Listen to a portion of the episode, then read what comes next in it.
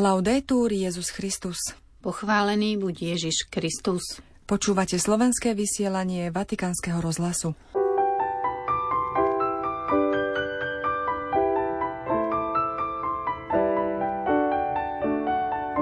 Boli zverejnené liturgické slávenia svätého Otca na január a február. Posolstvo svätej Terézie je posolstvom nádeje pre všetkých, povedal kardinál Semerárov v homílii pri uzavretí jubilejného roka Svetice v Lizie. V Nikarague, kde církev prežíva ťažké obdobie kvôli zatknutiu duchovných, vysvetili nových kňazov. OSN apeluje kvôli nezvestným reholníkom. Sestry Benediktínky z Argentíny začali svoju službu v kláštore Mater Ecclesiae v srdci vatikánskych záhrad. Na prvom kresťanskom mieste v Katare sa slúžila Svetá Omša. V útorok 9. januára vás od mikrofónu zdravia Zuzana Klimanová a Miroslava Holubíková.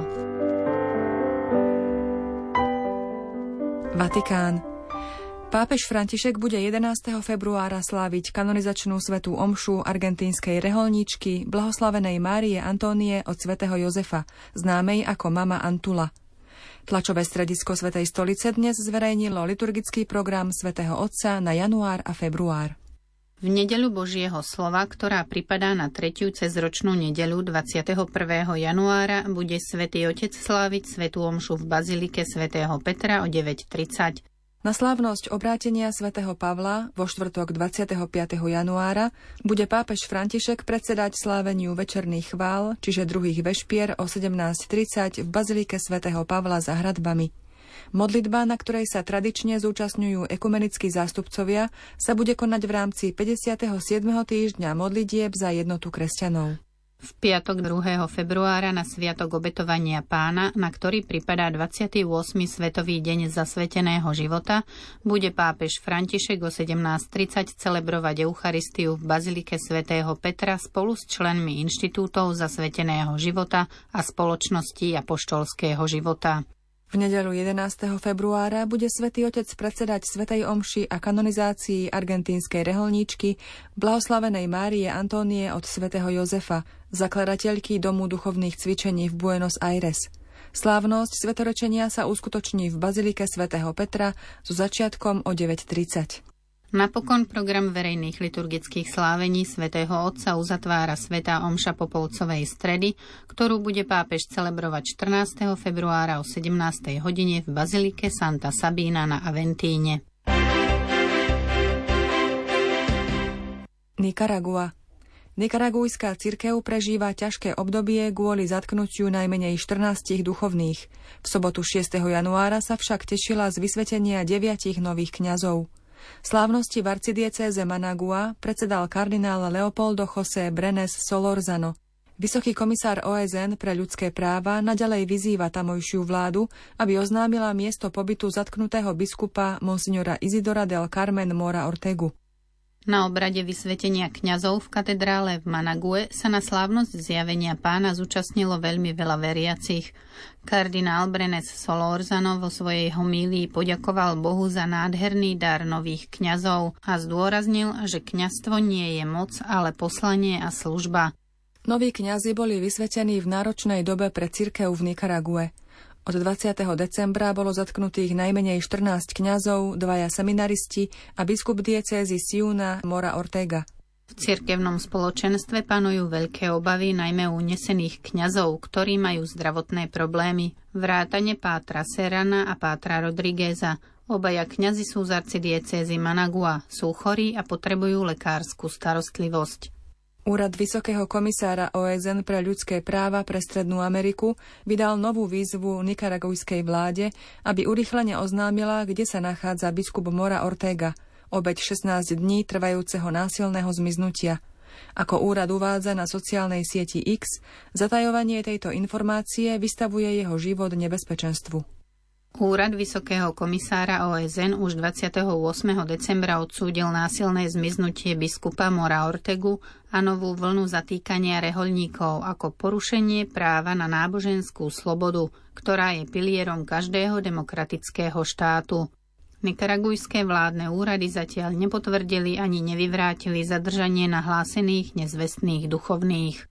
Svetý otec František vyslovil svoju solidaritu so situáciou Nikaragujskej cirkvy počas modlitby Aniel pána 1. januára, keď uviedol svoje hlboké znepokojenie nad zbavením slobody biskupov a kňazov a vyjadril blízkosť v modlitbe ich rodinám a celej tamojšej cirkvi.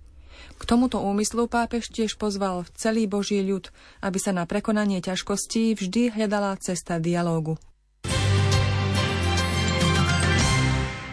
Vatikán.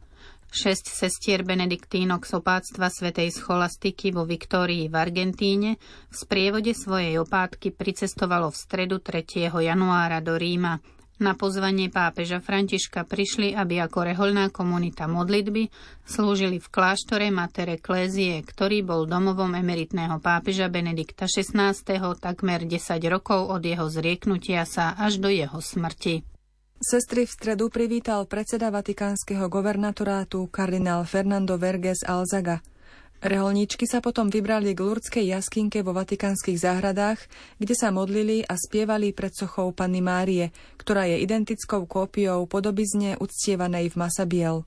Kláštor Mater Eklézie nikdy neprestal byť miestom modlitby. Znovu sa stal sídlom kontemplatívneho rádu, ako si to želal svätý Ján Pavol II, ktorý 25. marca 1994 kanonicky zriadil vo Vatikáne rehoľnú komunitu, aby podporovala svätého Otca v jeho každodennej starostlivosti o celú církev prostredníctvom služby modlitby, adorácie, chvál a pokánia. A tak bola prítomná v modlitbe v tichu a samote. Karol Vojtila pomenoval komplex po pane Márii, matke cirkvy, Mater Eklézie. Podľa štatútu kláštora sa tam každých 5 rokov mali striedať rôzne mnížské rády. Posledné sestry tu boli do novembra 2012, keď sa začali reštaurátorské práce. Francúzsko. V nedeľu 7. januára v Lisie uzavreli jubilejný rok pri príležitosti 150. výročia narodenia svätej Terézie od dieťaťa Ježiša a od svätej tváre a zároveň z tého výročia jej blahorečenia Svetej omši zo slávnosti zjavenia pána, teda troch kráľov, ktorá bola vo Francúzsku preložená na nedeľu, predsedal prefekt dikastéria pre kauzy svetých kardinál Marcello Semeraro.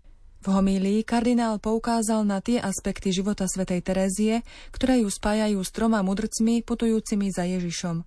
Citoval tiež z apoštolskej exhortácie pápeža Františka Je to dôvera, vydanej pri príležitosti spomínaného jubilea ešte v októbri minulého roka. Svetá Terézia z Lisie celý svoj život venovala tomu, aby sa čoraz viac približovala k Ježišovi, no bolo badať, ako sa to zmenilo na čoraz širšiu misiu až na kraj sveta, uviedol kardinál Semeráro. Ďalšou podobnosťou bola záľuba svätej Terézie v pozorovaní hviezd. Milovala som hviezdy, píše sa v jej spisoch. Prezrádza, že ako malá na večerných prechádzkach s otcom hľadela na hviezdy, ktoré krásne žiarili a ten pohľad ju fascinoval.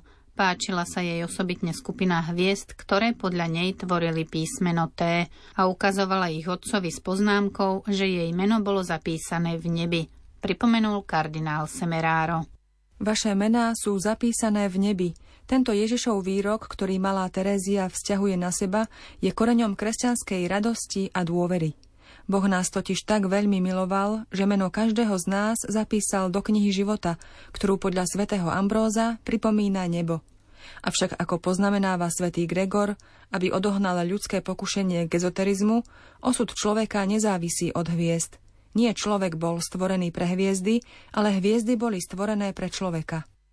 Takže je to Ježiš, kto dáva význam hviezde. Boh ťa miluje. Terézia pochopila tento význam a dáva mu počas svojho života zrieť. Takže, ako píše pápež František, Tereska má živú istotu, že Ježiš ju osobne miloval a poznal vo svojom umúčení. Miluje ma a vydal seba samého za mňa. Kontemplujúc Ježiša v jeho agónii mu hovorí – Ty si ma vždy videl. Rovnako hovorí aj dieťaťu Ježišovi v náručí jeho matky. Svojou rukou hľadiacou Máriu si riadil svet a dával si mu život. A už vtedy si myslel na mňa. Takto aj na začiatku svojej autobiografie Príbeh duše Tereska rozíma o Ježišovej láske ku všetkým a ku každému, ako by bol jediným človekom na svete. Podobne ako mudrci bola Terézia, ktorá videla svoje meno napísané na nebi, plná túžob. Živila v sebe zároveň istotu, že jej túžby sa zhodujú s túžbami Boha, uviedol kardinál Semeráro. Mohli by sme si myslieť, že je to sebecké dieťa, no v skutočnosti je to naopak. Jej túžbou bolo byť rúžou zbavenou lupienkou. Ba čo viac, Terézia túži sypať kvety na duše – Ide o dozrievanie jej duchovného života, ktoré pápež František vo svojej apoštolskej exhortácii opisuje takto. Premena, ktorá v nej nastala, jej umožnila prejsť od vrúcnej túžby po nebi k neustálej a horlivej túžbe po dobre pre všetkých, ktorá vyvrcholila v sne pokračovať v nebi vo svojom poslaní milovať Ježiša a pomáhať, aby bol milovaný. V tomto zmysle napísala v jednom zo svojich posledných listov – Naozaj počítam s tým, že v nebi nezostanem nečinná. Mojou túžbou je stále pracovať pre cirkev a pre duše. Píše tiež, chcem stráviť svoje nebo konaním dobra na zemi. Terezia bola neochvejne presvedčená, že Ježiš chce, aby sme mu pomáhali v jeho diele spásy. Apoštolská exhortácia pápeža Františka tiež cituje ďalšie Terézine slová. Nemôžem sa tešiť, nemôžem odpočívať, kým sú duše, ktoré treba zachrániť.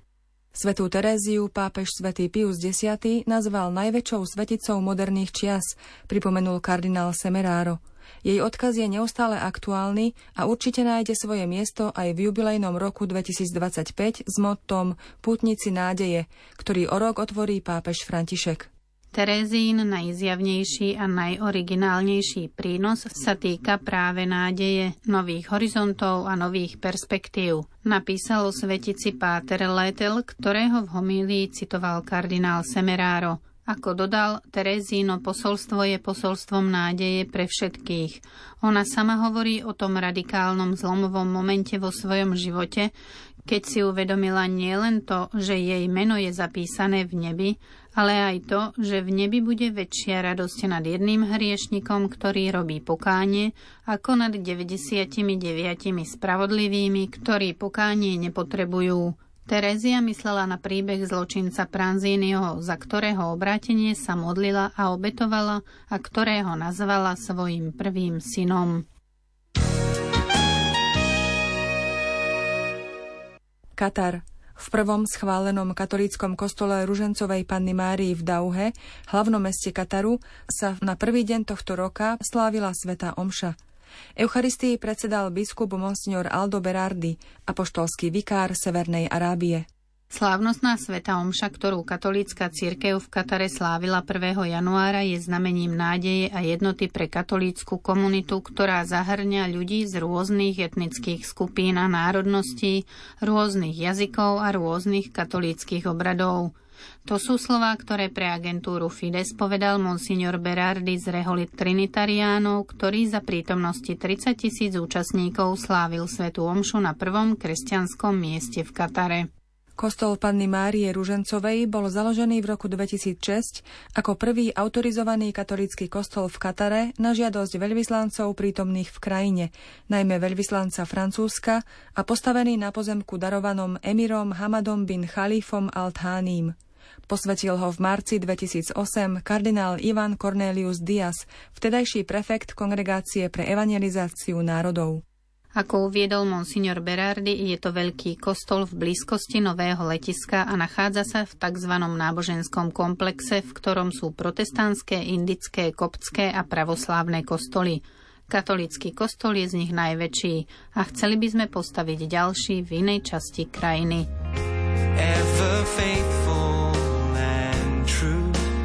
Milí poslucháči, do počutia zajtra. Laudetur Jezus Christus.